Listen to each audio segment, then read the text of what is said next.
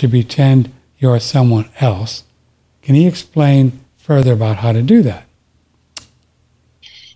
Okay, it's a good trick. You pretend you're one of them.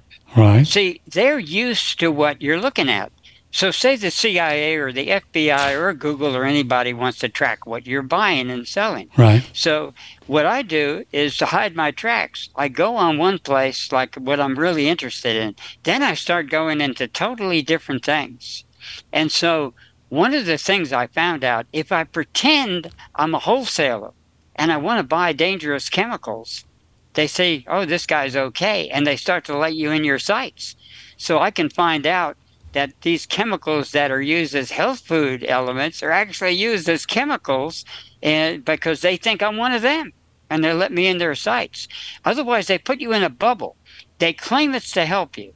Oh, we know what you're interested in, so we'll only give you what you're interested in well then you can't find out the opposite side of the story so i pretend i'm i can pretend i want to know about machine guns or i want to know about uh, automobiles i can pretend i'm an automobile mechanic or whatever i want to find out about you pretend you're one of them and best to pretend you're a wholesaler I'm a wholesaler of dangerous chemicals, and so I'm interested. What is it? What is it? and the the trick is what is the price? What how can I? What's the cheapest price I can get on uh, on uh, Tylenol or something So like that? you- and they give it to you, and then they give you the information. So you actually go on these websites and and send them emails through their website, uh, pretending you want to buy. no, I go to the actual site. I just go to the site like I'm looking for. No, that's what I mean. You go to the site. See, Yeah. So then Google knows that you asked how much a barrel of whatever. They know that, and so when you do the searches the next day and later, they think you're. They're that smart. They think you're a wholesaler now, just because you want they to. do. You can fool them. No wonder we I don't do get it all the anything. time. No, no wonder we don't get anything good from Google if they do that. See, Google is the best search engine of all. Sure. They have everything there, but they don't have it to the average person. It won't come up for them because they think you're a victim. You're buying this stupid product and you're a victim, so they withhold it from you. But when you pretend you're one of them, I want to buy it to sell it to these sheep bots.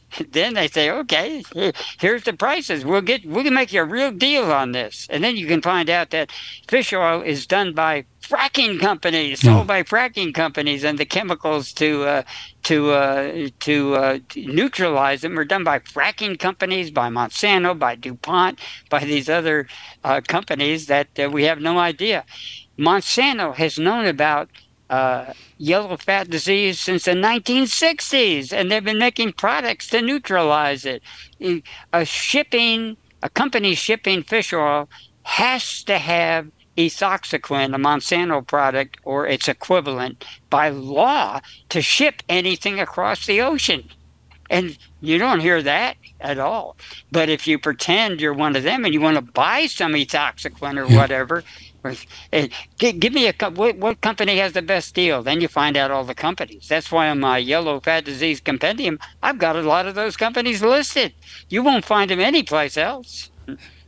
And that's how you discover a lot of weird stuff going on because you, they think you're one of them. It's interesting.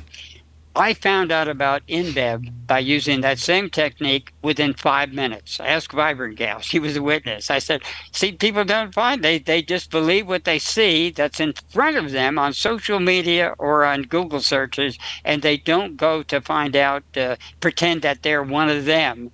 And they want to find out how they can make money with them too, or invest in stock. Pretend you're, I want to buy stock in InBev, and then right away they tell you all the good stuff. It's so easy. It takes minutes. While everybody else is, uh, you don't find it. I mean, how do you? Who else is finding Michael Milken or all these other people and where they live and what they do and how long they've been in business and etc. It's really easy. So I, I'd like to understand, but are you saying that even after one visit to their website, pretending to be somebody else, then Google kind of puts you in their category, a new category, one Nope, they average you out. You got to be doing it a lot. You got Oh. to pretend you're one of them a lot. I see. It's called social engineering uh, when you use the telephone, but you can use it on Google too. Yeah, and Google, to me, I have a love hate affair they give me information that took me in in weeks I can find out what took me years at medical libraries and university libraries and public libraries all over the country.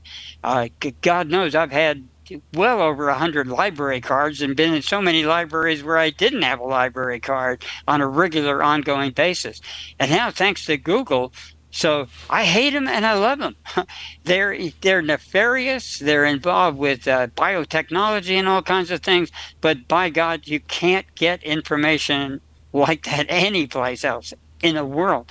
Forget DuckDuckGo and all these other ones. They claim they can compete. They don't have it. They, they have to go to Google to yeah. get what they get. Yeah. So, and in my understanding, none of them are private, correct? All of them, DuckDuckGo and they're all. Oh, they all know exactly what you're doing okay. forever. forever. Yeah, they know everything. forever.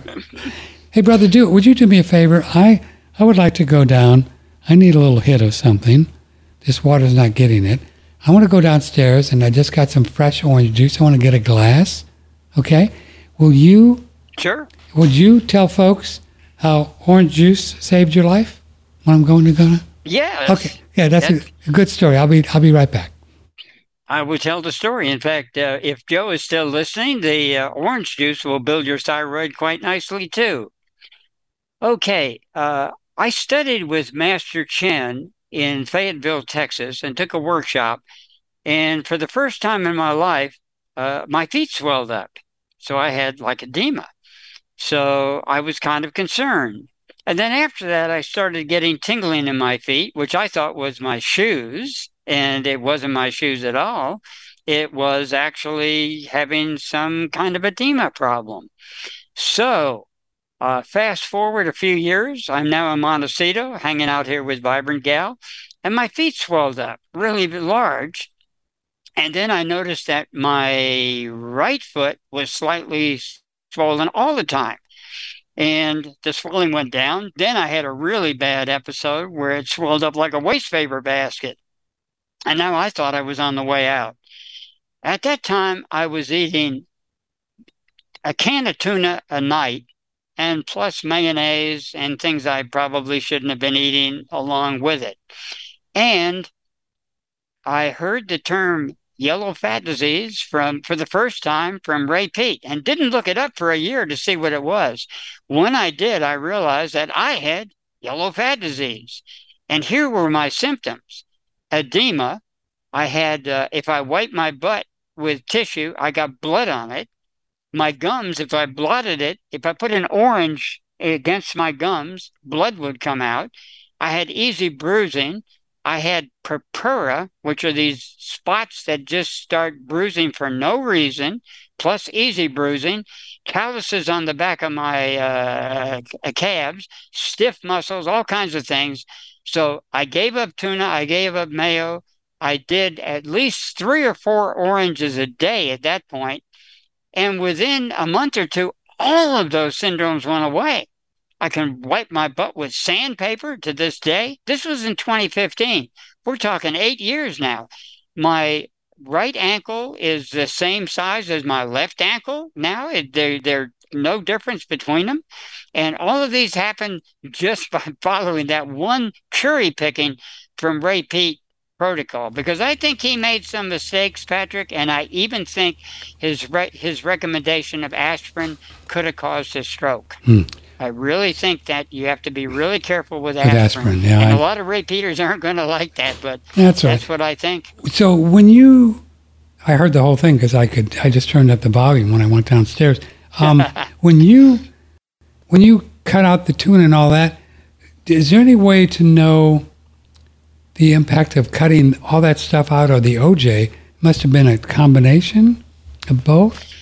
You know, I also did kale. So I, I, did a lot of, and like Ray Peat said, to uh, boil the heck out of it, you know, for two or three hours and sure. then eat it.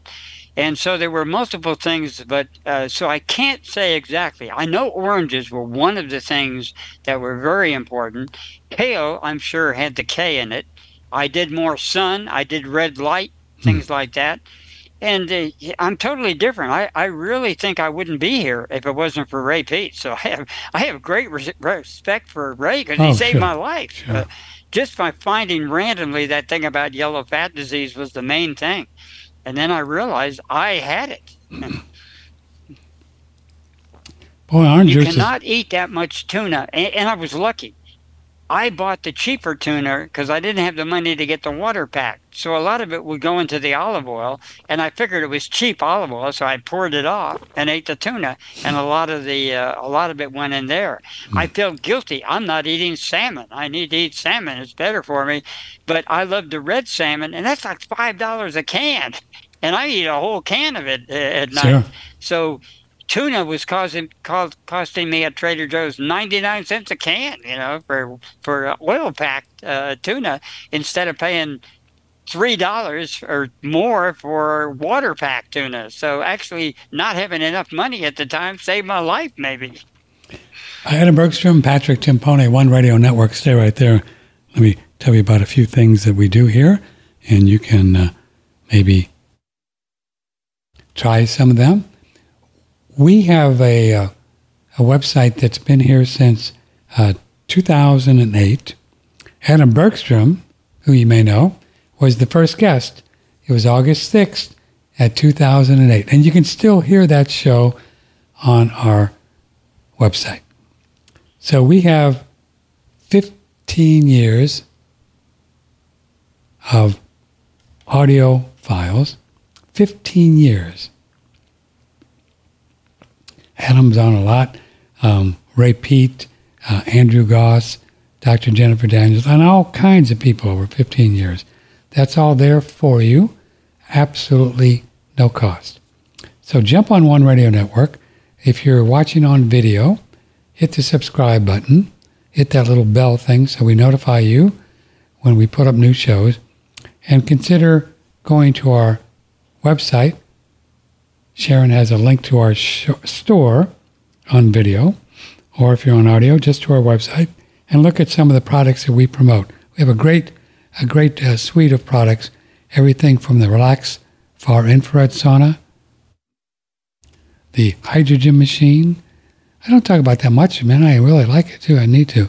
Hydrogen machine, Relax Far Infrared Sauna, uh, Surthrival products. Pine pollen is on sale right now. Use promo code RESTORE or sulfur. People have been buying sulfur for 15 years. I still use it almost every day of my life. We have the air purifier, all kinds of great products. Bio, BioAge, it's a wonderful um, green product, probably one of the best one in the world. Really good stuff. And then you can then donate if you just want to donate some. Oh, and also Fred Jachewski and U.S. Coin Capital. And on Surthrival, they have pine pollen, colostrum, chaga, reishi, uh, elk velvet antler. He has a really cool um, uh, um, product now, which is um, forest, uh, like real ancient kind of trees, um, walnuts, walnut powder. You can put that in your smoothie, the colostrum in your smoothie. Some really good products. Vitamin D, K2, and digestive bitters. I love that one. This is from Surthrival, digestive bitters. Just oranges and stuff like that. It's pretty cool. So you can just do this.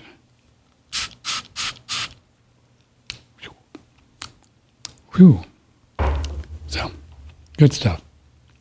So thanks for your support. If you see some products in our store um, that you like, it'd be great. Or just donate, and uh, we'd be happy to take your take your dollars, and we appreciate it very much, very very much.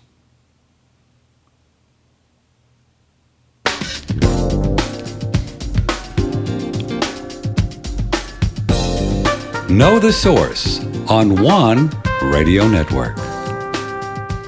That's a great picture there. What, what, how long? How old is that picture? Do you know? Uh, probably a year or two before I moved here to Montecito. I would guess about 2008, 2009, 2010, somewhere along there. it was taken by my buddy Rico Cavalia at Ageless Living. He's another uh, guy against uh, or pro longevity. Good friend of mine. What's his name? He was a drummer, a rock star, and a uh, and does uh, shows on longevity. Might make a good guest sometime. He's What's a good his guy. What's his name? Rico Cavaglia. He's he's written books on uh, how to make healthy food in uh, in five minutes. Oh, Uh, cool. What does he call it? He has a. Those were his my favorite books. When I was first introduced uh, to him by a mutual friend, he sent me copies of those books, and those are my favorites. But he's done a lot of shows, and he's done exercise. He's an exercise guy. Oh, cool. He used to. Uh, he was hired with Jack LaLanne to uh, represent certain companies in different times, and he knew Jack really well. He's known a lot of those stars, and he's had a long history in the San Diego area with fitness and longevity. Would you send me his website link and I'll, I'll check. I sure will. I'll check him I out. sure will. Yeah. Yeah. he's a great guy. I haven't talked to him for a long time now, but uh, but uh, I can I can get in touch with him. That'd be great. Um, so there's more, more um, Orwellian stuff coming out on gas stoves. I know that you guys in California are the leading the pack, and these people, they want to outlaw gas stoves. Crazy. Gas heating. Crazy. What? That would really leave us in the lurch because when they turn the power off here, which they do it regularly, we just missed my last show. They turned it off the day after we had the show on Wednesday. So Thursday we were out of power. Well, we can't eat. Uh, we Yeah. can't. We don't have any.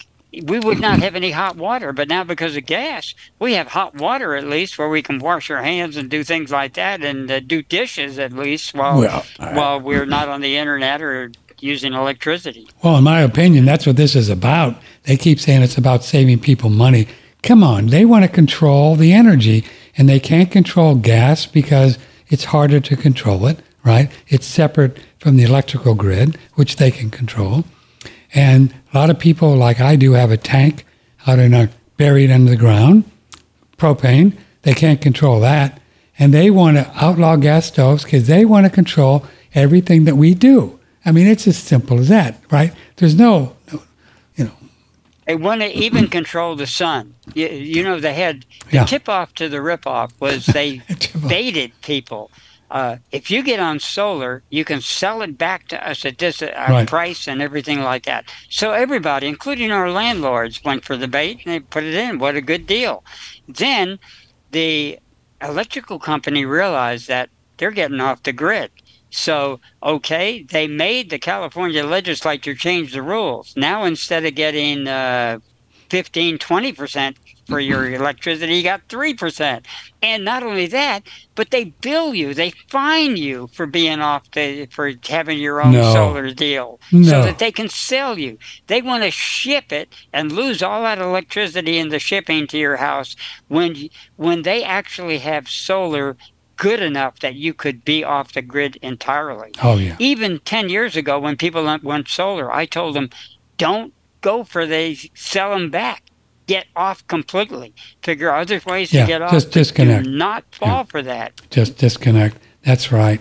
Wow, Amazing. the solar power has increased so much they're lying about the ingots i, I have a friend of mine that's in the industry i should know uh, it and if you look back, they had solar powered outhouses in Florida in 1906, for No kidding. God's sake. Really? It's not hard to even use mirrors. Hmm. When I was in Bellingham, Washington, I aimed mirrors and, and warmed up uh, our house with a simple mirror. That's not even an ingot or anything like that. And we had sunshine inside by just moving mirrors. You could make up one with electricity to move the mirror in your house to warm it up. There's so many tricks. Paint your roof black and then put a white over it during the other seasons to go with currents, uh, with uh, air flows and everything like that. You know, they have these uh, air lifts that planes Right. sometimes go in, uh, thermals that you ride up. Well, here you can walk in a canyon and feel the breeze coming down like like uh, a current. It's really warm right there, and then you go past the, the canyon and you don't get it. Same thing. You build your home appropriately. You aim it certain ways. There are so many ways to live free. They do not want. They want you to have an expensive car with Oh. computer deal. I could buy a car for $125 when I got out of high school, and I did off a car lot. You could buy a car for 25 bucks. Try and try, buy a car now for 25 bucks. Or- you can't do or it. for 2500 you can't even buy for 20 you know i think that this uh, all this electrical car thing in my opinion that's all about the same thing uh, they'll because they can control the electricity just turn it off how are you going to charge your car and it's Same thing. They want to turn you off and they want to make it, it's way more expensive. You could build a car and sell it for $500 to this day. They don't want to do that. They want you to, they want, they don't want middle class people to own things. They want you to, they want to put you in a 15 minute city and make you a prisoner. And whether you call it a technocracy or a totalitarian society, they want to tell you what to do to be able to and fix- replace you with automatic. or to be able to fix things too and i know this is going way back but you know our first car i think was a my brother and i 52 chevy and it ran fine it ran as fast as you want to go you, you know you could get air conditioning you know separate at the time if you want. I mean what else do you need? Um, and we we used to go down to western auto and if our fuel pump went out we go out and put a fuel pump in. Boom. Easy peasy. Pep Uh, Boys, too. uh, Remember yeah Pep pep boys? You could you could change the spark plugs. We had a little thing that would did the gauges the carburetors. We knew how to put a little gas in there to, to restart it put our hand over it you could do anything. You could roll it down the hill and pop the clutch and start the car. These computers th- this all it is is a bunch of computers and you can't do anything. It's filled with computers. They don't want you knowing anything about that because what do you need all these computers for? Does the car go faster down the road? I don't i don't i think it's all just made up crap. I think it's just all It made is. up. Just to complicate your life. That's all they want to do. That's all they want to do It is, and I can vouch. I had a '52 Chevy. That was my second car. a '52 Chevy, and it's so easy to change the oil, Everything. to get underneath it, the transmission fluid. All of that was so simple to do. We used to pull out transmissions if a car needed a transmission. We didn't. I mean, you, you could just look under there and see how to do it. I mean, can you imagine doing that today? Oh, yeah. No, I wasn't a good enough mechanic, but my friends did. In fact, one of my friends became uh, famous. He ended up buying Hot Rod magazine and all that. He was the uh, he was the owner, the editor of that. John Deanna. He was a famous hot rodder, and you can find him. Uh, I I had relocated him on the internet, but now everybody of my friends that I relocated is dead. Well, the good old days, baby. You think we'll ever go back there? And I don't know. Maybe maybe there'll be a whole segment of the the country that's going to wants to kind of turn back to the to the You land. know, or, it, it's they, I think don't think they realized with the freedom we had. There were no seat belts. There were no. Uh, it was a cross seat. You could make out in the seat. You could at the drive-in movie. Uh, there were no uh, smog devices. There were none of that stuff. We could. In fact, I have actually played a trick on a friend on a dirt road. I was driving and I jumped out of the car, and he uh, he got he had to jump over on the other side and get a hold of the wheel. I got a road rash on that one, but we would play pra- practical jokes like that. And could you do this today? I had a convertible, uh, and I would uh, be in the back seat doing the wheel, and my friend would be hidden using the brake, and I'd say brake, gas, brake, gas. So here's this guy sitting and standing up in the back seat, driving down the highway, and people looking, how is he doing that? we had all kinds of friends, you know, take, and we would grab a friend and open the trunk and throw him in the trunk and drive off like we were kidnapping people. We did all kinds, all kinds of things. I'm sure like people that. are thinking, listen to these guys have been around forever, talking, getting these old stories. Uh, remember, remember the drive-in movies? Two or a carload was five dollars. Two or a carload, five dollars. You bet. You bet.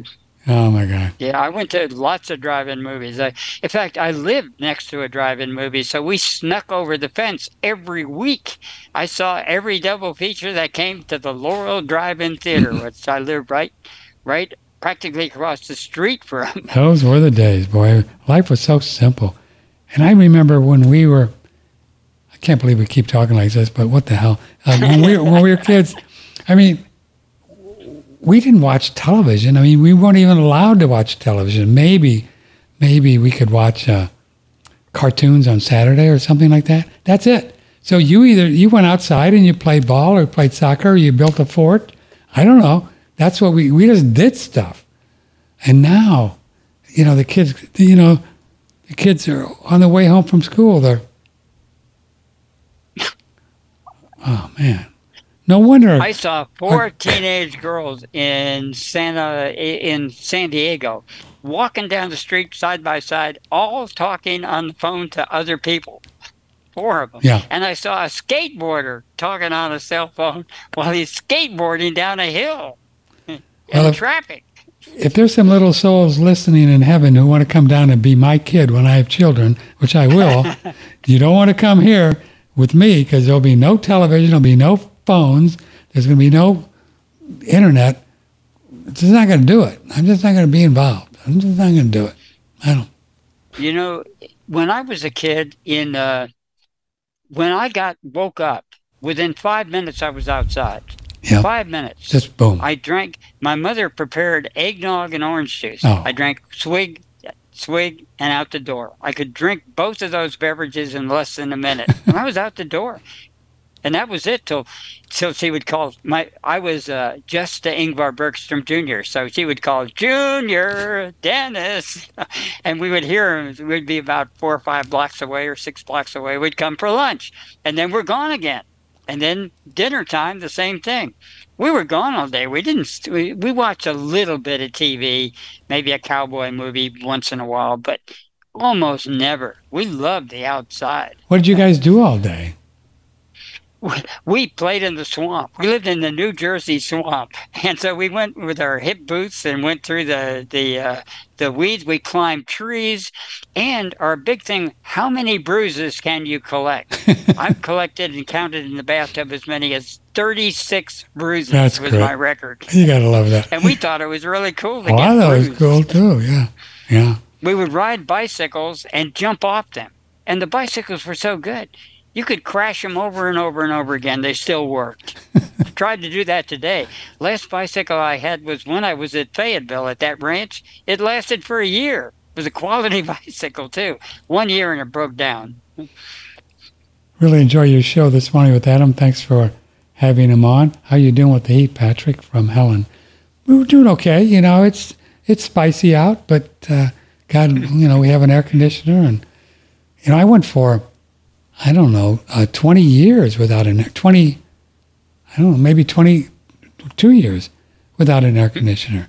I, I've only had an air conditioner as of last year. I, I did okay. We, of course, You know. we don't really need one here because this is more like a temperate zone because we're right by the ocean. It acts like a an air conditioner during the summer and like a uh, heater during the uh, winter. So it's very mild. In fact, uh, Carpinteria, California, right down the street from us, was said to be the most even temperature in the entire United States of any place else. It was so even and world's safest beach and the and the most even temperature It was like compared to the Garden of Eden. I'll be done. And it really is. It's really great climate here. We uh, we get some hot days, but very few. And uh, except for talk about global warming, the one heat wave we had was before I was born. In about 1848, before the Civil War, 140 degrees. No. 100, actually more. Birds fell out of the sky. Fishermen passed out. Cows died and were cooked by the sun. 140? They forget about that. Yeah, 140 before the Civil War in California? Wow. Yeah, it was a record for the entire United States until finally Death Valley in the 1930s surpassed it by one degree. Hmm. Yeah, it was called a, uh, God, I forget what they call that type of phenomena. It's a very rare phenomena, but it got 140 degrees. And we had a writer, a local writer, write about that because he was dissing carbon dioxide. Uh, I mean, dissing our fixation with getting rid of carbon dioxide and saying, look, that heat was back there. And as for floods, there was a harbor by the uh, Santa Barbara airport that's not there anymore. It was filled in by a flood, a giant flood bigger than the one we had here in 2017. No, no. Yeah, this whole thing is nuts. It's Uh, all made up. it's all and made it's up. so amazing that people can fall for this I know. hooey. Oh, I just don't get it. And you know, it's as you know, it's driving everything this Green New Deal, right? Because if you put that at the top of the list, then you get all this stuff: gas stoves, electric cars, uh, pay for this. And, You know, it's all about control, control, control. We just want to control you. to, and, and there are millions of people believe that man uh, made the earth warmer now. I mean, they really believe it. I mean, I'm serious. Well, here's the funny thing: the the coal has actually affected the climate in a good way. Really? It's made the deserts are starting to green again. They don't tell you that, but they're not going to now. If you cut the carbon down to the degree that they want, there's no life on Earth possible. You, so it's a fiction. It's a total fiction. We die without carbon dioxide because it starts us breathing and it makes vegetables grow. Yeah. You don't get any vegetables without carbon dioxide. What you know, are they thinking? That's the part They're that I keep nuts. missing. So it's really about the food supply too, not only right to control us, but then to cut down the amount of food so we'll eat their bugs or whatever they want. They want to cut it down. And we listen to a guy now. I always tend to pick the unpopular uh, causes. Gary Matsuoka, he says that the only, you don't need compost. Compost kills plants. And see, they make it more complicated, like you got to do all these things. All you need is dirt, and the best thing to grow something in is beach sand. All you need is beach sand and dirt. no organic maybe a little fertilizer on top provided by mm. fallen leaves off the plant itself, and you get a plant. You don't need all these complicated combinations and everything like that at all. What's his name? And it's true. Dirt is what things grow in. They grow in glass. You can grow you can grow food in spun glass. Hmm. What's what's his name? His name is Gary Matsuoka. I hope I'm pronouncing his last name correctly, but I'll send you a yeah, link send to me the a link. Uh, let's check him out. and he said he said academia has taken over that you need compost. He says compost like like tomatoes will grow in compost. They're, they're yeah, they'll, they'll grow, grow anywhere. Pure chicken manure because they've been bred that way. But if you take chicken, if you take tomatoes and you plant them a second time, they won't do uh, well because they have their dead relatives in there, the roots. Hmm. And the third one, they won't grow at all. You can't get it; hmm. they'll all die because he compared it to a plant. Plants don't eat plants. if you put the same plant in there, it would be like uh, if I have a fish in my kitchen, great. If I have a, uh, a mammal in my kitchen, okay. If I have an insect in my kitchen, fine. But if I have my dead grandma in the kitchen, you think I'm going to put up with that? Well, plants feel the same way. That's my dead relatives. But if you take a plant of a different type, like uh, not related to a t- uh, tomato, they will uh, be okay. Uh, you can you can grow any other plant because they regard it the same way. It's not related to my species, so I don't care. I don't care about humans. I'll grow on humans even, but I'm not going to grow on my own relatives. Change out my battery so, here. I'll talk to you while I change out my battery. Yeah, we we uh, did some shows with a fellow by the name of uh, Don Jansen. I think um, I don't know, twelve years ago, a long time ago and he he did a thing, Atom, where he just had rocks in a big raised bed, just rocks, you know, from like little pebbles and stuff. And then he would um, fill it with ocean water, not pure ocean water, but ocean water diluted to a certain level. I think it was about, I, I think it's about 1,200 parts per million P- TDS, TDS meter, 1,200, something like that. You can listen to the shows on One Radio Network and he would just flood that thing and put the plants in there, you know, small plants you'd buy, and it would just and, and, these things would go crazy. There was no soil, there was there was no fertilizer, there was just ocean water, and and it was crazy. I mean, really good stuff. He would sell it down in Cal- in Florida. They even have aeroponics where you grow things in midair. so Oh. how does that happen? Because the major food of plants are carbon dioxide, Carbon dioxide. and oxygen. They need oxygen for their roots, and they need uh, to survive. They breathe like we do, but then they make carbon dioxide for their food and their protein and their sugars and everything else they make. So they just need a minimum of minerals, of potassium and phosphorus and all of that, supplied by the very leaves that fall on the on the plant. In the forest, you don't fertilize it, and they don't. You you if you don't have all that compost, you cannot overwater a plant. That's a new concept. When you, you have a nursery now, they put a, tag: "Do not overwater," especially avocado trees. Right. Avocado trees, if you don't use compost or recycled forest products, which means wood chips, you have no problem. An avocado tree can, uh, unless you add the compost, it won't die. Then you get sewer gases. When you get that black soil, you are getting basically sewage and sewer gases, and you suffocate the plants and the roots by overwatering because that's where they get their oxygen, and they can't get it because the sewage is oxidized and takes it away. So, hmm. so all the nurseries in in the world practically claim that you need recycled wood products to grow your things in.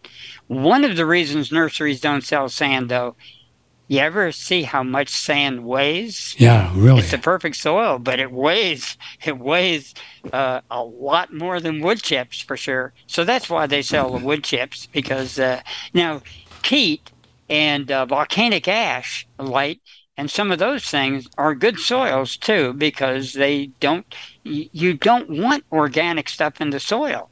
You want to feed them the organic stuff. You want inorganic. Dirt is inorganic. It's it's uh, it's sand, silt, and clay. They're all basically quartz, all of them, with a little bit in the clay and some other mixtures.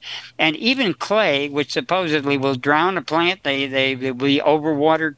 No way, no way, unless you add compost. You add a certain amount of compost, you need a little fertilizer, like in professional farming, they use less than 1% to fertilize all that soil.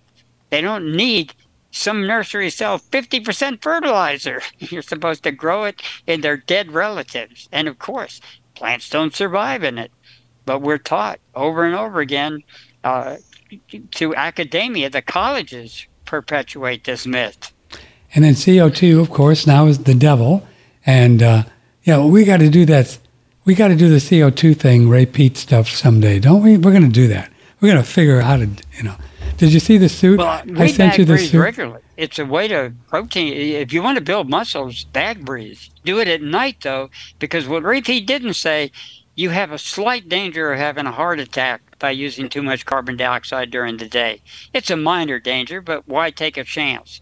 Carbon dioxide is much more active at night and healthier for you from actually 10 at night till 10 in the morning is carbon dioxide bag breathing time. Okay. So 10 at night, 10 in the morning, just breathe carbon dioxide. And, and it's going to help me build more muscle if I do that a lot?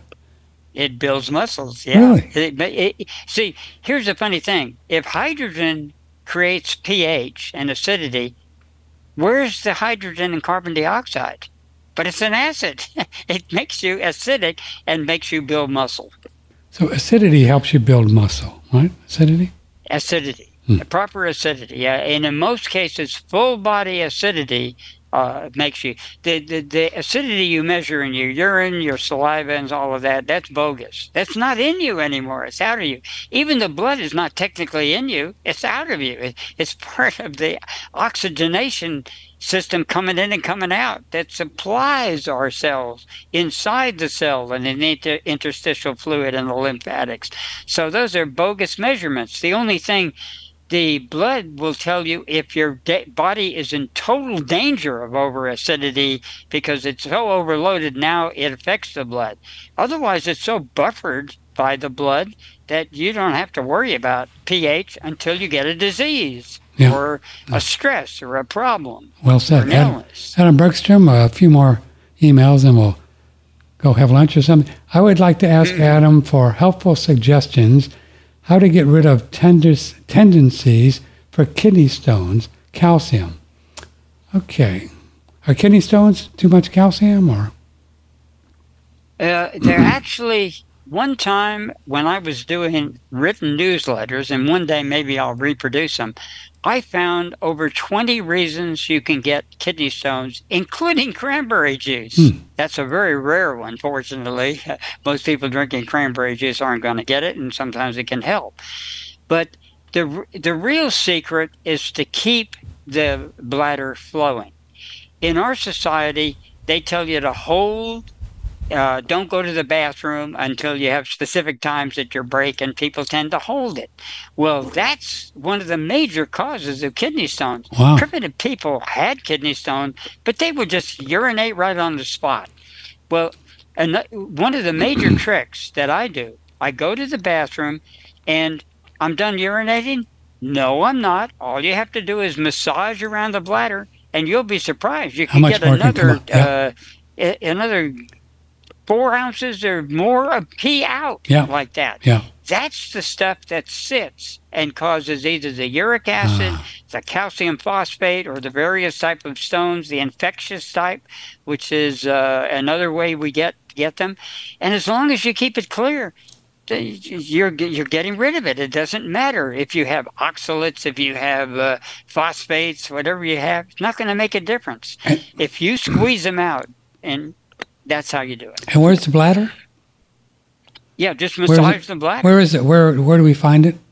Oh, uh, if you press on the pubic bone right above it, which happens to be a bladder uh, neurolymphatic point too, uh, you automatically uh, find it. And often, uh, surprisingly, uh, because we're used to pooping out of the left side of our body through the where the descending colon is, but I find a lot of times by massaging on the right side of my bladder, it makes me go to the bathroom. Oh, I can't get the camera Yeah. down, but it's just right, just the pubic bone. I'm feeling A- it actually, now, on top of the pubic bone, and that's Yep. where the bladder is, right you, there. You can also massage the pubic bone itself or neurolymphatic points, but if you go and kind of press under the pubic bone and Mhm. around the sides of it, automatically you start. Also, reflexes. You go around the belly and things like that, and it will actually reflex to the bladder. And if you massage your scalp, you can go to the bathroom through a reflex. If you look at her head, this is a big bladder. My head is a big bladder. And what are your ears? The kidneys. And what are the eustachian tubes? The ureters that connect the kidneys to the bladder. And what is the esophagus? The urethra. There it is. There it Uh, Humerus. We have a bladder with kidneys and all above, and we have one below. As above, so, So below. I probably should have dropped my drawers and really showed everybody where it was, and then maybe the AI girl would call me. You know, It pays to advertise, Patrick. that's you got to You're going to have a lot of love letters. Come. On, you know what are you gonna? Okay, here's an email. what are the safest foods to gain much needed weight for a type two diabetic? Okay, type two diabetic. Uh, we could talk about that, but then he wants to do what kind of foods because he needs to weight gain some weight, right? Well, a type 2 diabetic, though, that's a whole subject in itself Sure. that uh, I could go into. But what you basically need is uh, carbohydrates. And if you if you feel bad about eating those simple sugars and things like that, you can simply add butter and make sure the carbohydrates are well cooked.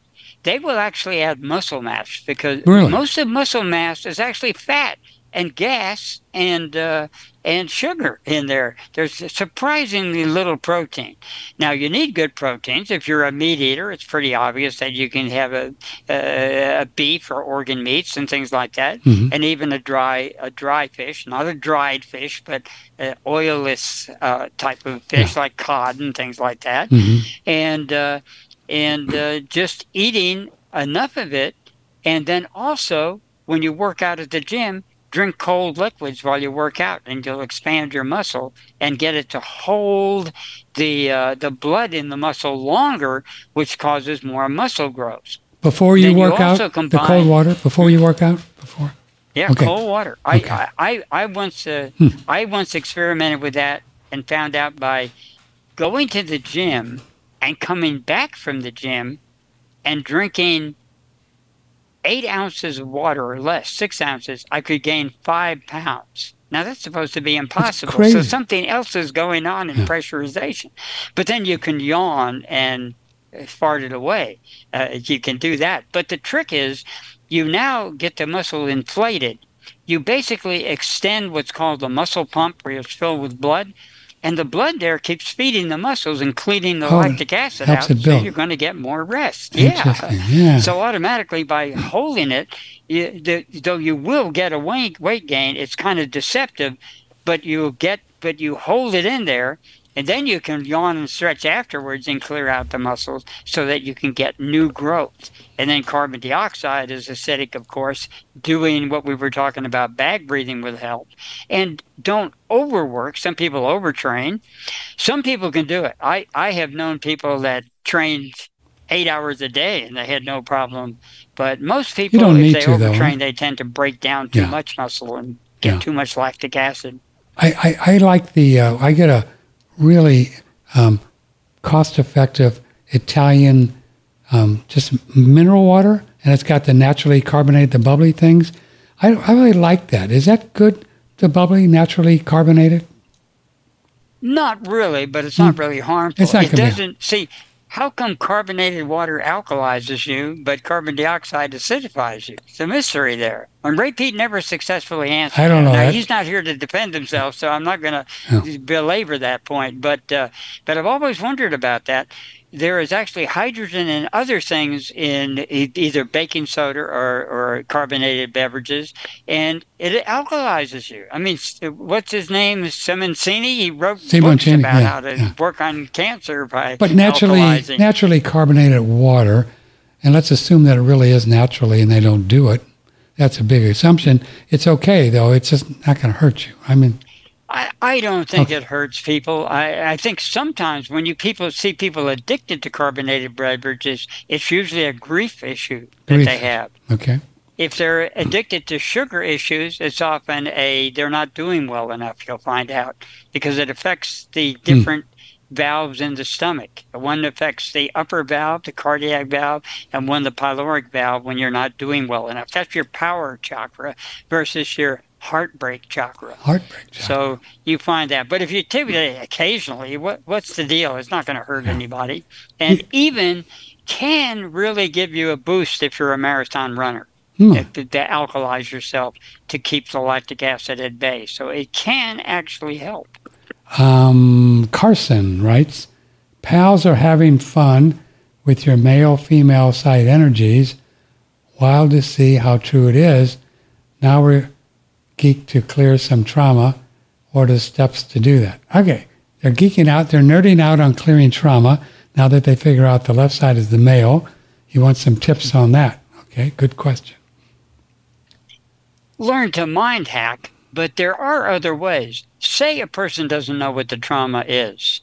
When we say we're under pressure, we are under pressure. We're under pounds per square inch of pressure, 14.7 pounds at sea level. So, what you want to do is release the excess pressure in the body. There's only two main orifices to do that the oral way and, and the southern way. So, you either uh, uh, have flatus or farts and get rid of it that way, or you get it through this way. By yawning and stretching, and particularly slow yawning, Mhm. if you yawn above seven seconds, you build up carbon dioxide in a good way that helps you build muscle. Hmm. If you get carbon dioxide in your intestines, you get gas. So you don't want it down south. That's another problem with drinking too many carbonated beverages. You get too much down south.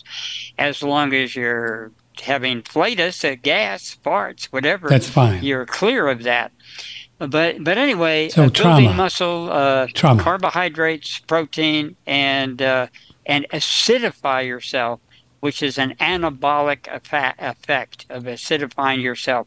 Total body acidity. I'm talking about not stomach acidity or splenic acidity or cellular acidity. Total body. But Carson was asking mostly about trauma, so let's address that. And so, how does he clear these traumas out? Did we go there?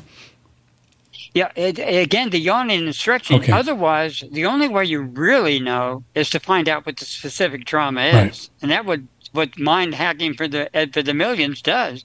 You get a specific trauma, and it can be so dramatic because this is the most dramatic thing that's ever happened to me when doing mind hacking. I'm going to repeat the story.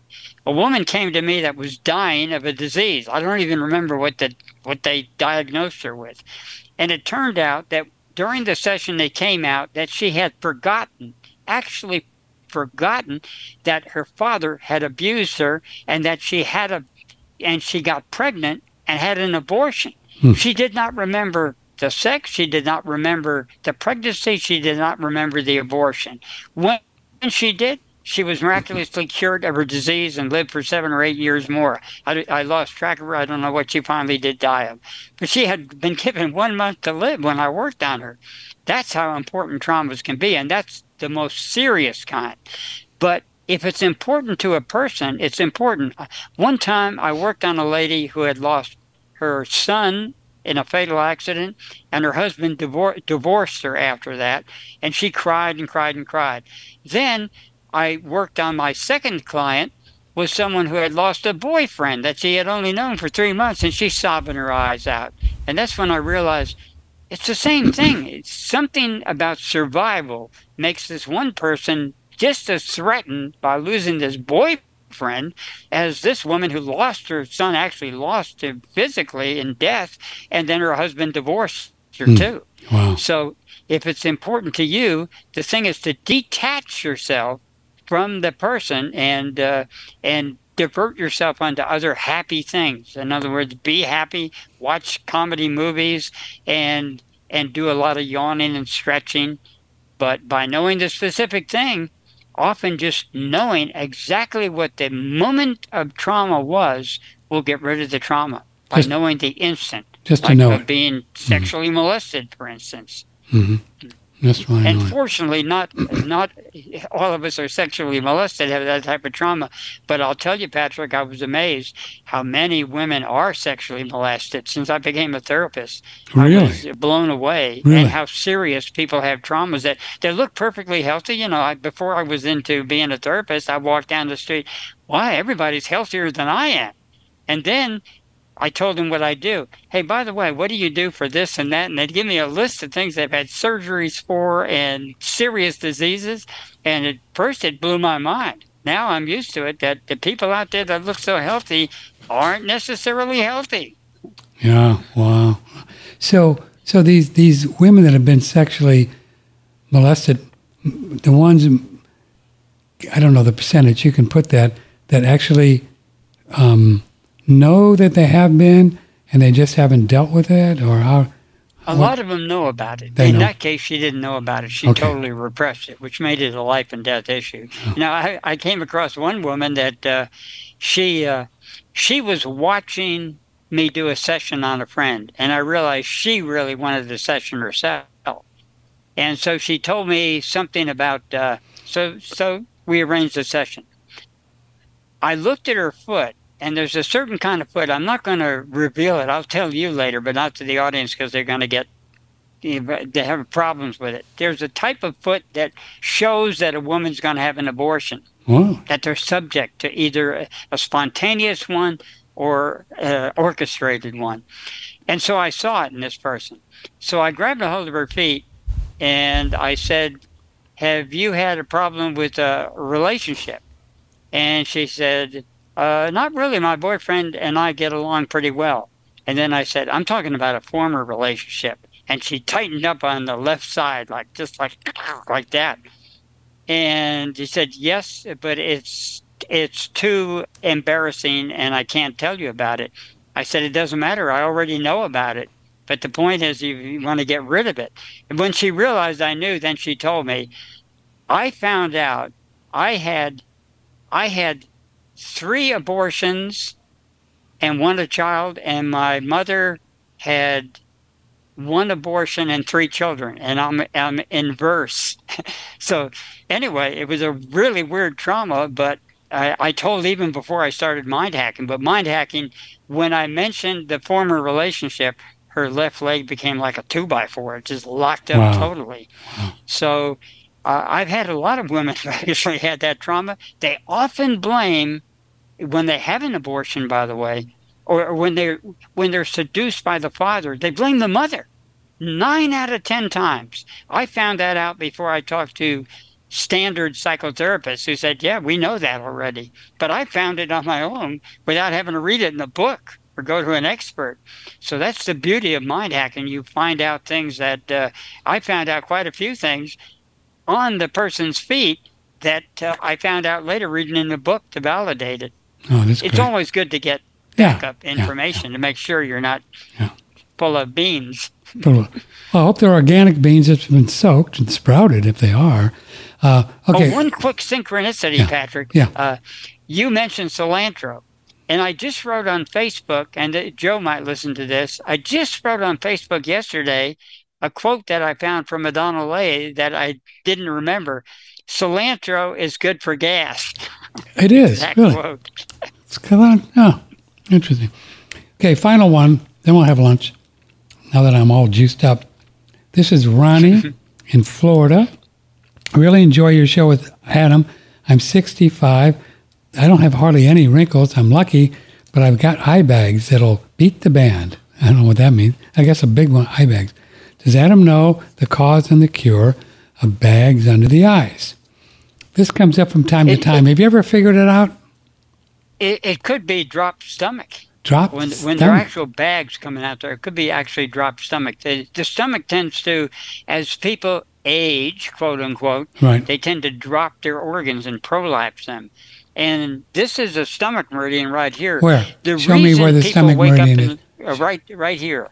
Right. The- where- at the oh, that, that the eye. bone with the bone there. Yep, right Okay. at the bone level. That's a stomach meridian. That's why when people wake up in the morning, what do they do? They rub right into that eye there Oh, to get their appetite stimulated. okay. So there's a definite reflex over there. Now, uh, one thing you can do mechanically is do headstands, shoulder stands to get the blood into that area and get it to raise up. And actually, if you can get blood circulation in there, uh, you could even take niacin. I'd be careful how much you use, but uh, ways to get blood circulation in there to reactivate the tissue. And it's a sign of general tissue weakness. So bag breathing at night could actually help that too. So Ron, he, so if he goes inverted, the blood will go into where the bags are. What's in the bags now? Just water, or who knows? Well, they just start to hang because they're not used. So Ah. a lot of times they actually tell you don't do facial exercises because it'll make wrinkles. Not true. Not true. What you do is like freeform dancing, you do free form facial expressions. We tend to do certain facial expressions. So start watching Jim Carrey, other comedians, and make all these different faces, and you'll actually strengthen the muscles. If you do do the same exercise over and over, like punch your jaw over and over, you're going to get wrinkles, yeah. Yeah. But if you do all different type of exercises, yeah, that's exactly that's exactly what you want to do, and you have fun doing it Yeah, too. It's sure. a lot of fun. and it's good do for it the the face. time. It, it strengthens all the muscles when you do that, right? it strengthens the muscles and gets them evenly balanced. It's not just you don't get a mu- you get a muscle rut by doing this. So in the gym, the trick is to go this way, slightly this, this way, slightly that way, slightly that way, all these different angles. You never get a muscle rut or a cramps and uh, and uh, things of that nature, and you don't get wrinkles. So Ronnie does inversion is going to get the blood into the area that's just kind of hanging there. And those are the bags, right? Uh, any foods? It's going to take maybe years of doing that. Really? You know, it takes years to get there. Yeah. So Any, it might take it, but sometimes you'd be surprised. I've often heard that this take that area, uh, the under the eyes, are kidneys. Is that true? Well, It's partly it's kidneys, it's stomach. Uh, it actually can be involved with gallbladder and uh, bladder too, but Hmm. kidney is one of the places. Is that I would say liver is more involved with it though, Really? and also some of it. It's a thinning of the cellular walls. So as it thins, you can see the blood through there. So you want to thicken that tissue, and one way is regular massage when you get the black circles. The the bags that hang down, that's more related to prolapse type issues, and you can do mm-hmm. reflexes to the eyes in various places. Remember we talked about the face being a bladder, so you can actually work down in that area to actually help it too. Headstands, shoulder stands, uh, those kind of things uh, help quite a lot. Are you talking about like these little things that you can feel on the eye socket? Yep, you can on the eye socket, pinch them. Right? loose flesh. People get plastic surgery to it for it, and that's one way. But uh, it it's better to do natural methods if you can. You could mesmerize yourself, to self mesmerize yourself to make them go away too, and then also you could find out who's the matter because everything I've found, no matter what, is always connected to a who. And I can't say that the who caused that or this caused that, but I know they're always connected. So it's good to break the link between the who and what that's about. How in the heck would you, you know, have a who's mother say Yeah. someone could have criticized someone. Oh, look, they have bags under your eyes, and then and then you say, yeah, they do, and then you get them. Karma. So it can be something as simple as that. But so you would need a, another person to do the feet thing and the mind hacking to find out who's the matter, right? Yep. And there's another trick. Just like you can fool Google, we tend to forget that we're we are multiple people and we dream that we're one person. And actually we can be billionaires, we can be winos, we can be anything we want. We can change our personality. So if you study acting, look how some actors do so well. That's the same actor in that same movie. Yeah. I didn't recognize him. Sure. There are some actors that are so good at those personality changes, and it actually helps your health because then you can have the survival instincts of this person, and under another circumstances, this person. You can be a ship captain, you can be an airplane pilot, you can be a skier, you can have all these personalities. One time when I was taking workshops from, uh, don't even remember his name now, he told us to, when you go out uh, traveling next time, when someone asks what you do, make up something. Yeah.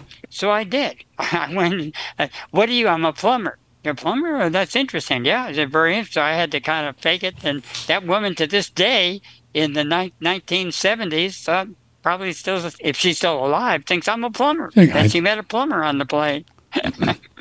It's interesting about the about the Sam actors. Keen. That was the guy I took the workshop. Remember Sam Keen? Yep. Sam King. Well, kid, what do you think? Three hours? I guess people have had enough of us for three hours, huh? time to uh, time to drink more coffee in my big coffee cup here. Do you drink a lot of coffee? Uh, yeah, I do. I drink. Uh, they say five cups a day is the best, so I do five cups a day. Is that right? Do you just do Most it, of it in the morning. do it black, just black, or do you put cream or? Oh no, I put sugar in it. Sugar. Now, and when we can get cream, we're Mm. going to the market every two weeks now. We get whole raw cream, Wow. so I put it in there too. That's really. Vibrant Gal especially, she puts a lot of Boy. cream in it. It's boy, you get that raw cream in in coffee or, or even a little green tea. It's just like heaven, It's right? good stuff. yeah, we we buy uh, a quart of cream every two weeks. We go through. Hmm. Yeah. Whole cream. You just Repeat like low fat milk, not me. No, Man, I'm boy, into I- fat. I never did get that why no he did that. I never did question him on it, of course, because he was Ray Peat, and who am I to question him? So, but I never, you know, he would say this low fat, and I never got that. You know, I just, I just, I never got the idea behind that. Fat is Me good. either. Fat is good, right? He, you know, I also noticed something. I was a milkman briefly. For Yeah. weird reasons, I became a milkman to experiment with it. And we were told that if a person's out of town for just a couple of days, you can leave cream on their doorstep, but never leave low fat or no fat milk on because it'll spoil. Hmm. And that affected me at that point because Donald Lay said the worst milk you can drink is the low fat milk. You want it with the fat in sure. because the lactic acid is actually in the part that isn't the fat. But as long as you're getting the fat, that's the whole purpose of ghee. It's total butter fat. It's just butterfat. So right? uh, I questioned Ray Peat about that, and again, he's not here to defend himself, so I don't want to pursue it. And to Ray, Crete, Ray Peat's credit, somebody sent me a picture. I think it was one of the hippie food stores around the country where they have corn chips, organic corn chips with nixtamalized corn and cooked in avocado oil. Now I would buy that, you know, I would just for fun. I if you wanted to have a chip, you know, but I haven't found, I haven't been able to find. I keep looking at all the hippie food stores I go to. So That'd be fun to try that just for fun, huh? A lot of them they do. When you buy uh, corn uh, Yeah. tortillas and things like that, you'll see that there are definitely they don't use that word, but they they use the calcium uh, Oh, do they? product on it to do it. Yeah, so you can find them, and I've eaten my share of those. Uh, so Ray Peat, we follow a lot of what he said. Don't get me wrong. Yeah. We cherry pick some things and criticize certain things, like we always do. You never disagree. You never agree totally with the person, but he saved my life Yeah, and he also helped me save some other people's lives too. So, all credit to And- Ray Peat. And he was I miss just, I miss him too. I'm, you're going to get me crying. He, he just, there was something sweet and gentle about him, you know, that was just such a pleasure to talk to him. How often did we have him on? Was it about a year or so? Did we have a year? Maybe. I don't know. Huh. Was it? I don't even remember. You know me, I don't do time, so I don't keep track of those. I don't Know. Well, you had him. You had him. You first had him on in 2015, I think. Right, a couple one. Then you started getting him regular for a couple of years at least. Was it Two that or three long? years was. Wow. I think it was. It was a long time. Yeah, I remember Yeah. the day I emailed him. I said, "You know, people really like you. Would you come on uh, once a month?" And he goes, he just writes back one word, "Yes." That was it. He was so easy to get along with. Yeah. Yeah. like- It- by the way, people don't realize he recommended my compendium, my yellow fat compendium. Did he really? Oh, cool. But, but he didn't give the name because at that point when I sent it to him, he thought it was a manuscript. So there's a show with two women on. He says, "Oh, someone wrote a book about it. I've got the manuscript, and, and I'll I'll get you the name." But he never did He get never back to him, or or if they did, I don't know about it. But that's that, that's what I sent him. He Oh, thanked me very much, and we did communicate by email on Yeah. certain questions. And I wish I'd communicated more now, looking back. yeah. What It was so easy to access, so accessible. I heard stories about people who had diseases that he talked to daily to help them, you know, a- for free. yeah. Didn't What a wonderful. He never, he never even thought about charging anybody. The what- guy was amazing. what a wonderful yeah, man. made- you talk about philanthropy. That guy was a philanthropist. Yeah. Ray Peat just loved him. Loved How, him. Miss him. how, how long did he have his body before it left? He's about 80, 85 Uh, years. he was 86. 86. He made it to 86, so that's a pretty good record. Pretty good run. He huh? had a he had a lot of stress in his life too that he went through. You know, he was a logger. He was all these Oh. other things before that. And imagine being under pressure by everybody criticizing him because he was against just about everything Yeah. there was. That takes a lot of uh, energy, sucks energy out of a body uh, to, to, to know that your your tribe doesn't like you. Yeah. That the basically basic the mass of humanity hates your guts. And that you only have a small circle of friends. It weighs on you. yeah. It's no fun. after after him telling us about nixtamalization that he learned in Mexico, I found a place online where you can get organic um, yellow corn nixtamalized, and I bought some of that. And every now I don't do a lot of carbs, but every now and then I really feel like a carby thing, so I'll cook this nixtamalized corn with a lot of butter, some olive oil. Mm. It, it reminds you when you were a kid eating cream of wheat or, you know, really, you know, nourishing in a very spiritual way. You know, it's like, you know, really, um, what's the word? Um, I don't just nourishes the emotions when you have those kind of Mhm. warm cereals, you know. Did you? They're good. I, I've spent time down in uh, Yelapa, Mexico with my friend Cristina Ponzo, who one time operated and may still be operating the only solar restaurant in the world. But she, uh, and she would get her tortillas. They would bash them on the rocks and make them all. The women would make them right there by Wow, hand, you know. wow. So, so we got really good tortillas down there. You know, it's really interesting what you said, and I want to just bring it up before we go. This idea with um, the carbs that everybody are so down on these days, but if when you do really a lot of butter with them, it makes them happy, right? The body really likes them. So if you're going to eat potatoes, have a lot of butter with them. Because there is an effect. If you particularly eat undercooked starch, Yeah, it can get into your arteries and your capillaries and give you a stroke. not good. That is actually true. You'll find you'll find that information on the internet because when Ray Peat first said that, it sounded so astounding. The research has been done, but just simply by cooking it well and adding butter as your insurance policy, it ain't going anyplace. it will not get into your capillaries. It ain't going anyplace. And that's what the butter does. It just keeps it. That's what the butter does. Moving or, right- or olive oil for people who don't like Yeah. butter for uh, any. I mean, there might be someone allergic to it, but butter i- I, is our best choice. We take both olive oil and butter. Not long ago, I found some of those organic red potatoes, about this big, and I, I just have a toaster oven because my big oven doesn't work. I can't, uh, don't have in the budget to get it fixed. So I just put it in the toaster oven. I think at about, I don't know, 300 degrees. And I cooked them suckers for about three hours. And man, they were good. You know, you know what I mean? They were really good.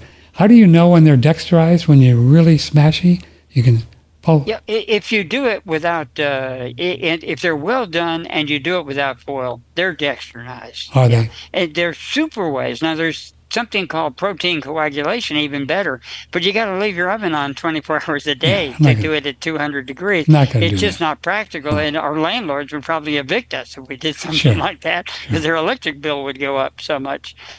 So we don't uh, we don't do that. It would be fun if you had a big gas stove that was so. Um, it's hard to find, but you could set it at 200. You know, most of them you can't set it that low.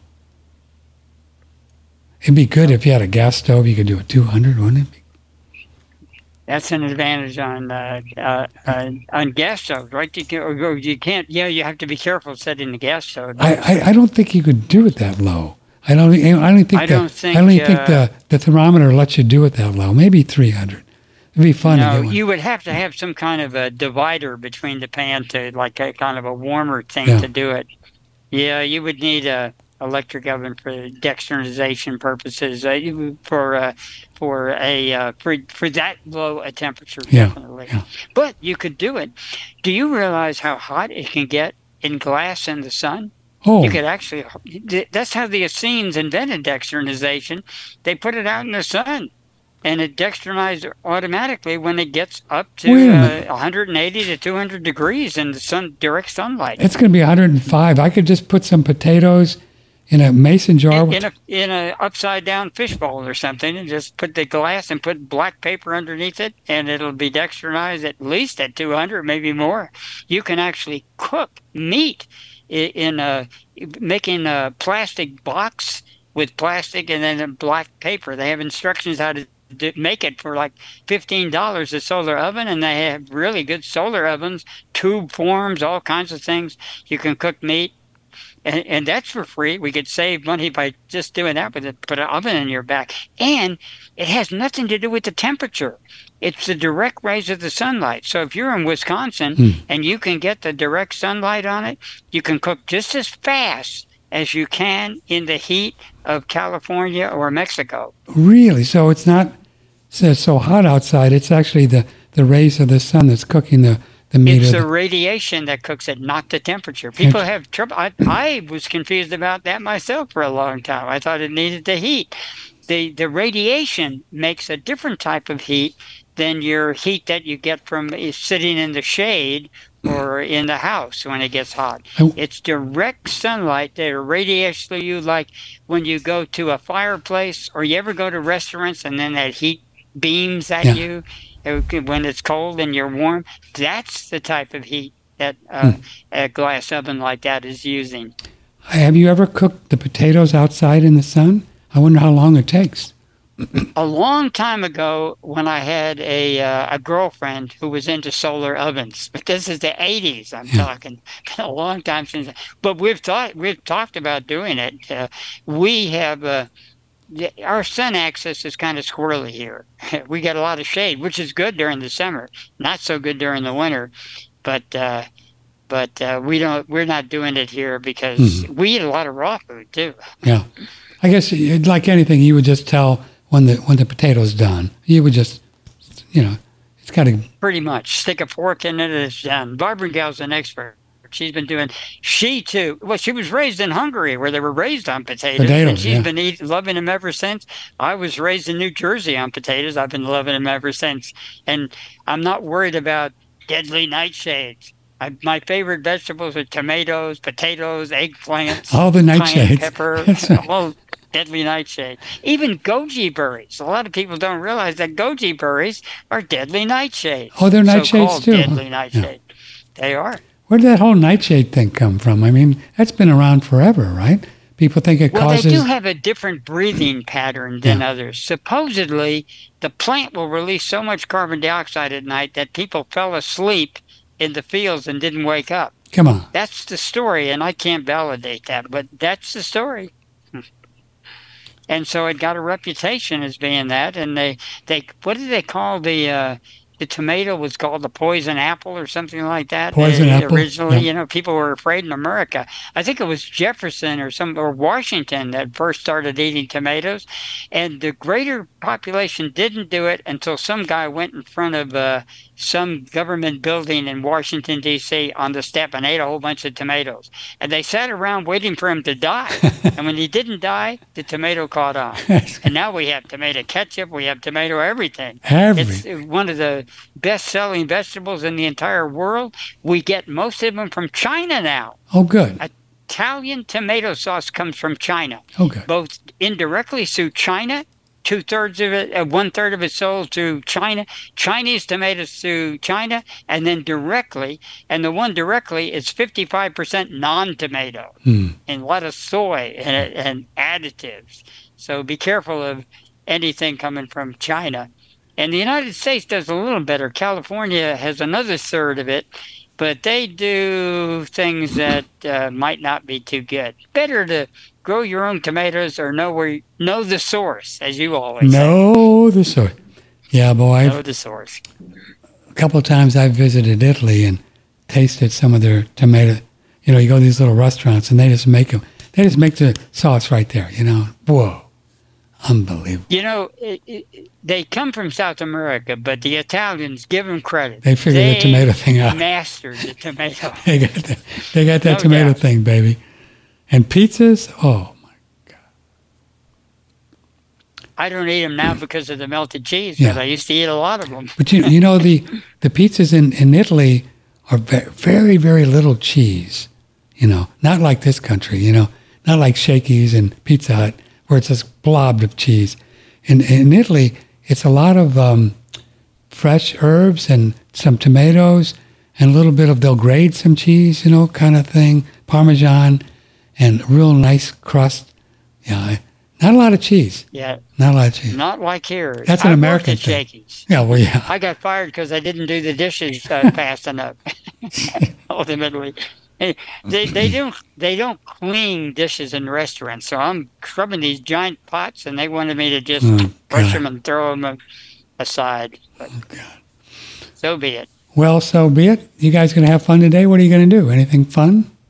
More fun? Research is one of the things. We're on the computer. We'll get maybe a little sun, do things like that. Trash day. We have some chores to do. But Chores? otherwise, we both love to research. Vibrant Gal's on the computer over there. I'm on this one and this one over here. And she's got two computers too. And she's running a business. Uh, it isn't going too well now because people don't want to rent places anymore. They have too many restrictions. Ah, But Vibrant Gal's original job was renting villas to people. And she now gets occasional business, but they've done all kinds of the in crowd has pushed her out of business.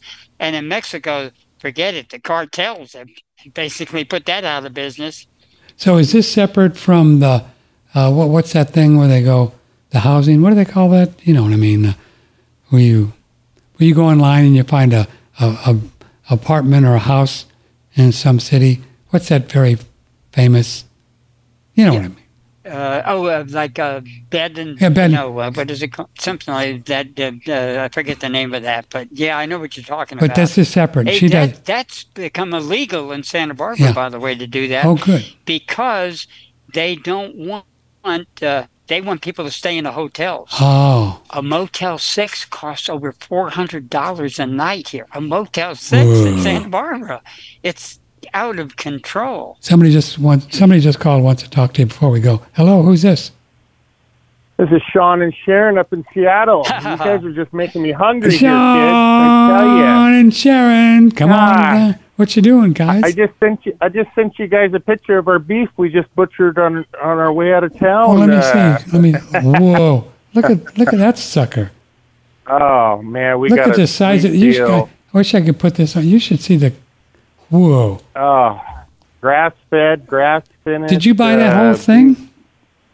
Oh yeah, I'm buying two of them. I I figured out this last year because we you know when you get when you uh, started going carnivore, I'm like, oh let's try that, and, Yeah. then we're just okay. So, you know, I was raised, you know, we grew our own everything, and and uh, so then I was like, let me figure out how much steak we bought here this last year. You know, eating one steak a day and whatnot, and Right. ten thousand dollars is what I spent on steak this last year. Whoa! No kidding. Ten thousand dollars. ten thousand dollars. That's I'm like, crazy. Okay, I, I, I'm like, okay, that's it. I gotta get. I, I kept saying it. You know, you keep saying something. I'm like, okay, honey, we got, we got to. We gotta do something here. Forever. Let me. yeah, I'm gonna get you. I'm gonna get your beef picture. up. bucks. Yeah, I'm gonna show. bucks on the beef. I'm gonna show everybody your picture. Your beef. Here you go, Atom. Oh, my Check God. this out. Look at this. Whoa! Yeah, Look at because that. my Yikes. cousin. Goes, Now, Oh, so you in- you that you that- buy the whole cow and you you cut it yourself, or you just you got a picture of the we we were we my another buddy from uh, of mine we were gonna uh, cut and wrap it ourselves and whatnot because I went down to Oregon Sharon and I and bought a meat bandsaw and one of my buddies that's a you know heavy duty hunter he gets elk every year he's got five kids and so they got a couple elk every year four or five deer and they still buy more meat And he's like, "Yeah, I'll take a beef too and everything." I'm like, you need more meat too?" Said, "Oh yeah, geez, we go through like crazy." I'm like, "All right." And so, So how Yeah, do you we- store all this now? Do you freeze it? yeah, I have uh, four test freezers, and so I see. yeah, I am two up, two two upright freezers, so yeah, six freezers, and so Do you uh, do you vacuum pack them before you freeze them? Uh, no, I just wrap them. Really? Yeah, I'll go through. Well, figuring out how much we ate here this last year. Here, uh, that's why I'm buying two beef, and so we'll go through one full beef every six months. Wow. Yeah. That's Yeah. crazy. Grass fed, huh? Yeah, Grass fed. grass fed, grass finished, uh, you know, grass, yeah. And I couldn't believe it. One of my other investor buddies over in uh, uh, Idaho, um, he moved from Seattle. He got out of Seattle and he moved over there, and he's raising six cows a year. And so I talked to him. Oh yeah, I got cows. So you do grass finished? Oh no, no. They do a thousand to fifteen hundred pounds of grain to grain them out Wow. That's crazy. and talk about a thousand to fifteen hundred pounds of you know nasty poison Right. just to fatten them up so they can get a couple extra dollars. And when I did that, when I when I heard that, I'm like, oh, I didn't know it was that bad and everything. But you know, we've we've done all organic, you know, forever and everything. You know, Yeah. but you got the money, spend it and everything. And but uh, yeah, so Sean, I was at Yep. Dr. Nunley's house uh, not long ago and for dinner, and he he served us some uh, some beef, and I, I I'm kind of looking for the name. You probably know it. It was like oh, Aukasha, Awikasha. Do you know what Atom? Does that ring a bell? Do you know what I'm talking about? No, Sean, I does that? that name. Anyway, no, I I think it's it's the word they use for any beef from Japan, and then the the famous Oh, Kobe beef. yeah the and that's the Kobe the Kobe is the just wagyu beef. Uh, I thought no. that's the wagyu the wagyu beef from Japan or whatever. That's well they got really Kobe and then they got Wagyu, but then there's Uh-huh. a there's another another one. oh here it is I found it wow so here's the way it works which I did my research I A K A U S H I Akaushi beef Gosh, And that's a name that they give to all beef from Japan, right? Because they do this special way and, you know, they meditate with them and massage them and they do all kinds of crazy things. So then the Wagyu or the Kobe, these are just subcategories of beef that is different from the Akaushi. Anyway, uh, to end the story, this was the best piece of beef ever, ever in my Right. lifetime. I took it home and I even emailed him and said, What was that beef? And it's very special kind of stuff and really expensive. And people only have one or two cows, and you know the whole thing, you know. But anyway, Right. Nice. so when you get rich, so when so when you get more rich and famous than you are, Gosh, buy, buy an Akaushi beef. Yeah, get one. Kashi beef. Well, Sharon, I, Sharon's recipe for the, her, uh, you know, when you when we did the carnivore, you know, doing the stick of butter a day and whatnot. So take this. I mean, anybody can do this. And I told her you need to patent this little mixture going on top of, you know, your beef. Take a stick of butter, Yeah. uh, I don't know, fifteen, twenty garlic cloves, uh, and and and you know, mash them, whatever right. and I don't know if this is like a six ounce thing of uh, blue cheese, Blue uh, cheese. you know, little little tub. Put it put it in a pan, you know, mix it all up in there. You don't have to put it in, pan, you can just do it cold too. But Right. we've we've made it simpler now, and then just put it in the fridge and everything. And then when you get your steak, after you're done cooking it, put you know four tablespoons, as much as you want. I mean, every bite I take with that, it's it's, and put that on top of your steak. Hmm. Oh my goodness. It's really good, huh? Okay. Blue cheese, Oh. garlic, and butter. It sounds pretty good.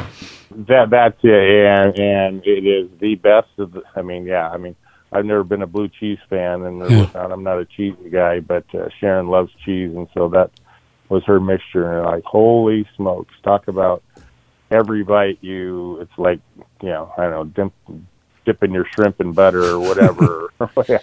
Well, It- Sean, it thanks for just- showing your beef yeah. picture. That's great. I'm glad you guys are cool. Yeah, Okay. yeah. We'll yeah. see you soon. Have a good one, guys. bye. Bye. Okay, take care. I want one of those big cows too, man. Shoot. You know, they the Kobe beef. They actually feed beer. It's Do they of the feed beer to it? feed Yeah. Probably rice beer, which is uh, in the United States. Remember, is Pearl Brewery still in action, or did they go out? I think business? Pearl was in New Orleans last time I checked, wasn't it? Pearl? Pearl beer? because they were in San Antonio at one point. Oh no, had a uh, rice beer. you're right. No, no, it's San Antonio. Pearl. There's another beer in New Orleans. Um, San Antonio is, is is Pearl beer. I think they're probably still around. Yeah. Yeah, it's a rice beer, unless they've changed now. Who knows? Uh, And then I think that then they sell this wagyu, very expensive. I've never had that one, but this Akaushi, man, if you ever find this somewhere, A K A U S H I.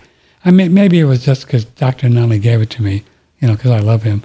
and you know what I mean? you will probably get. I bet. I bet you're going to get an email from a friend of mine who's Japanese, who knows a lot about Kobe Oh, and different types. Yeah, of have him, Japanese. have him Yeah, email he's an expert. Good, Yeah. good friend of mine.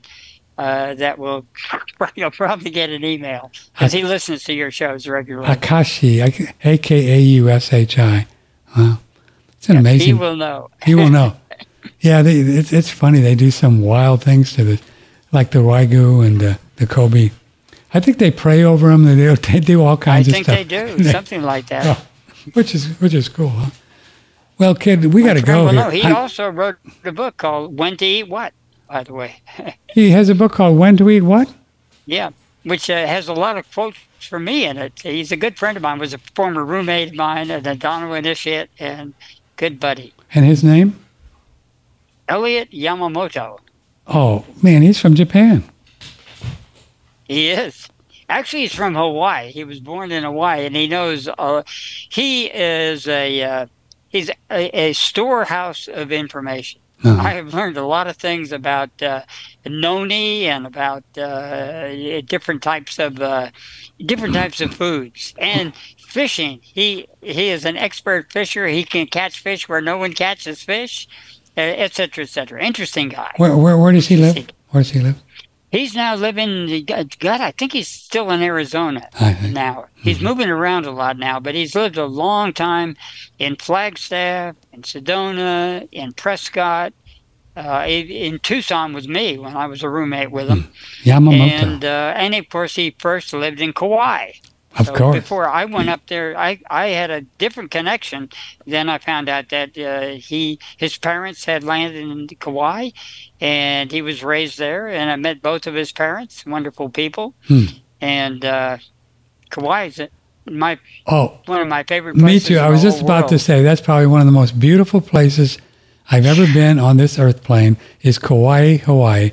folks, if you ever get a chance to go, just go. And you don't need anything but flip flops and shorts, and that's it. And it doesn't change, and it rains every day. There's so many flowers there. Um, phew, amazing. The flower Rainbow Island they call it because there's rainbows every day. Every day. Waterfalls all over the place. Waterfalls everywhere. I think it's where they uh, they shot a good good portion of Jurassic Park there. They there did on the and, North Shore. and they got caught in the hurricane. oh, did they? Yeah. Scared the heck out of Steven Spielberg. They did the James Bond helicopter scene uh, in in Kauai too. Lots of movies have been. Elvis has been there. Yeah. Uh, Nicolas Cage, uh, etc. If I could Big sneak, movie if I could sneak Doodle in there because they're total vax Nazis in Hawaii, you can't bring. You, you're not supposed to. I say you can't. There's always a way. Smuggle them in, but you you, you to, to bring a dog in Hawaii, you don't want to. You don't even think about it. But if I could smuggle Doodle in there, I'd live in Kauai in a heartbeat, and I, you wouldn't have to go anywhere else, man. Just write your nice screenplays, place, write your screenplays, and watch the rainbows.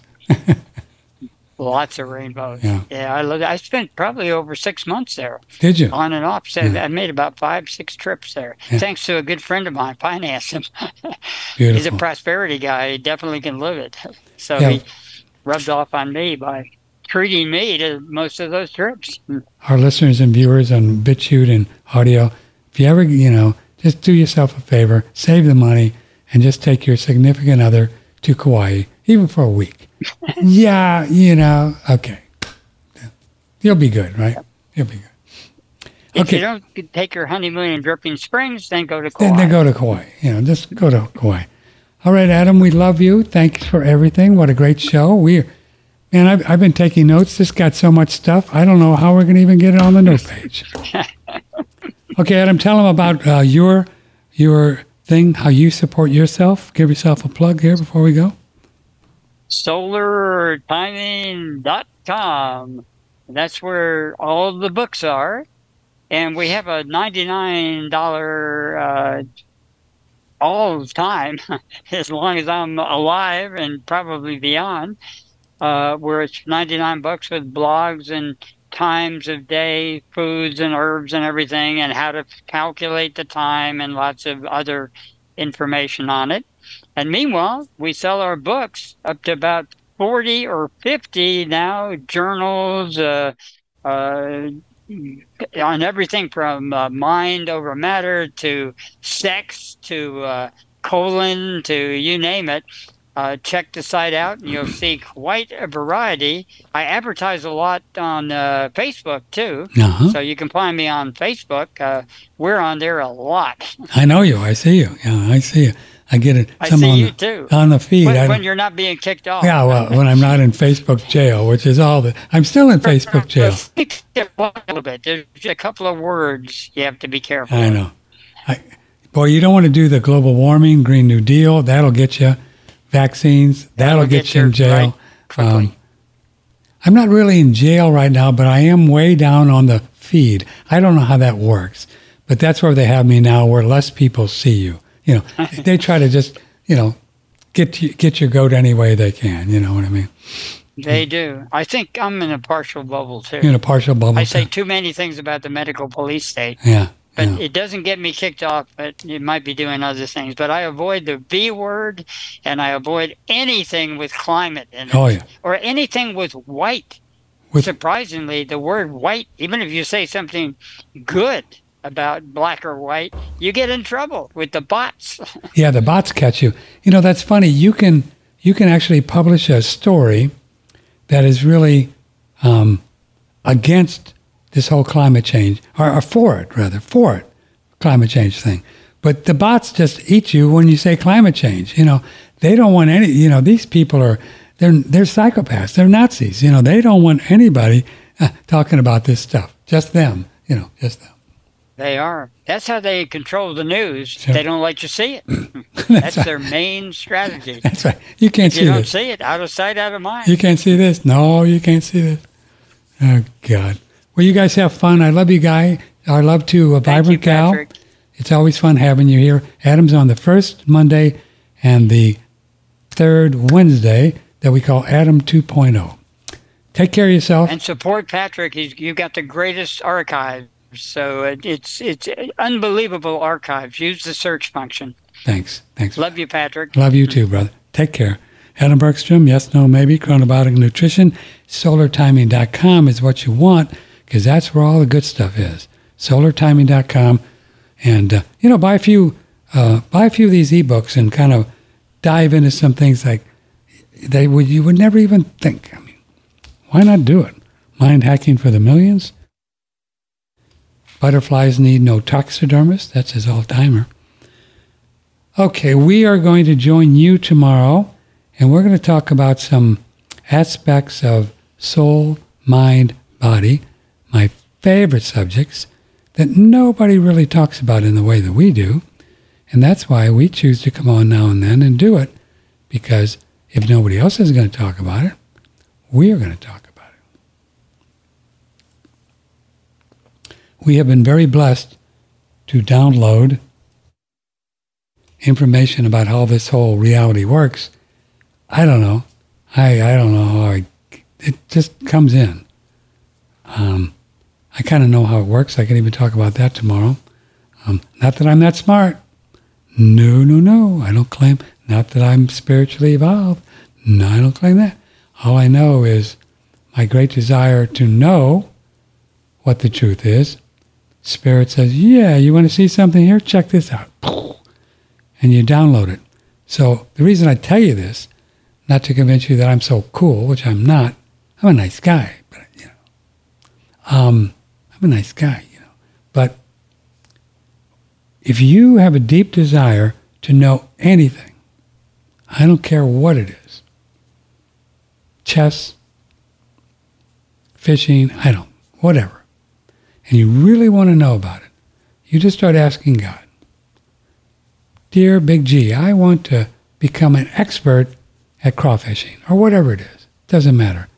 It's all there. That information is there, not on the internet. No, no, no,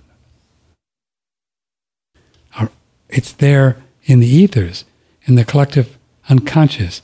It's there from lifetimes of people who have gone crawfishing or played chess. It's just there. And when we ask and we really want to know seriously, and put some energy into it, maybe start buying books, you really get the juices flowing. And here's the most important part you have to think about it. Because that's how we manifest everything by what we think. So if you just say, Dear God, I want to learn how to play chess, like the greatest chess player ever, and you ask and you go to sleep and you don't ever do anything else about chess, but you think God's going to download it all, no. No. There's a saying that my teacher told me one time, lots of times, that when we give 110%, God kicks in the rest. Not 100. But when we give 110% to learn something or to do something, or then that's when God kicks in the rest. That's how it works. Because we are not on the welfare system. God is not a communist, woke, lefty welfare. Just the opposite. That's why these people are so dangerous. Because they don't get it. They don't understand creation. They don't understand personal responsibility. They don't understand they have to work for what you get. They don't understand any of that. They think government should just give you stuff because you need to be on your phone. People are dangerous. And they want to program your kid to do the same thing. So turn off your TV, unplug it, throw it out. Be very careful what you watch on the internet or where you go. And be careful what movies you go see, too, because Hollywood is infested with these people. They run in the whole show there.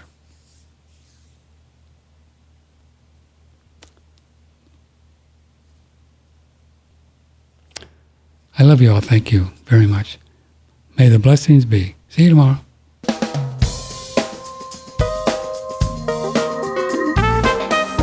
Broadcasting from the beautiful Hill Country in Texas, this is one radionetwork.com.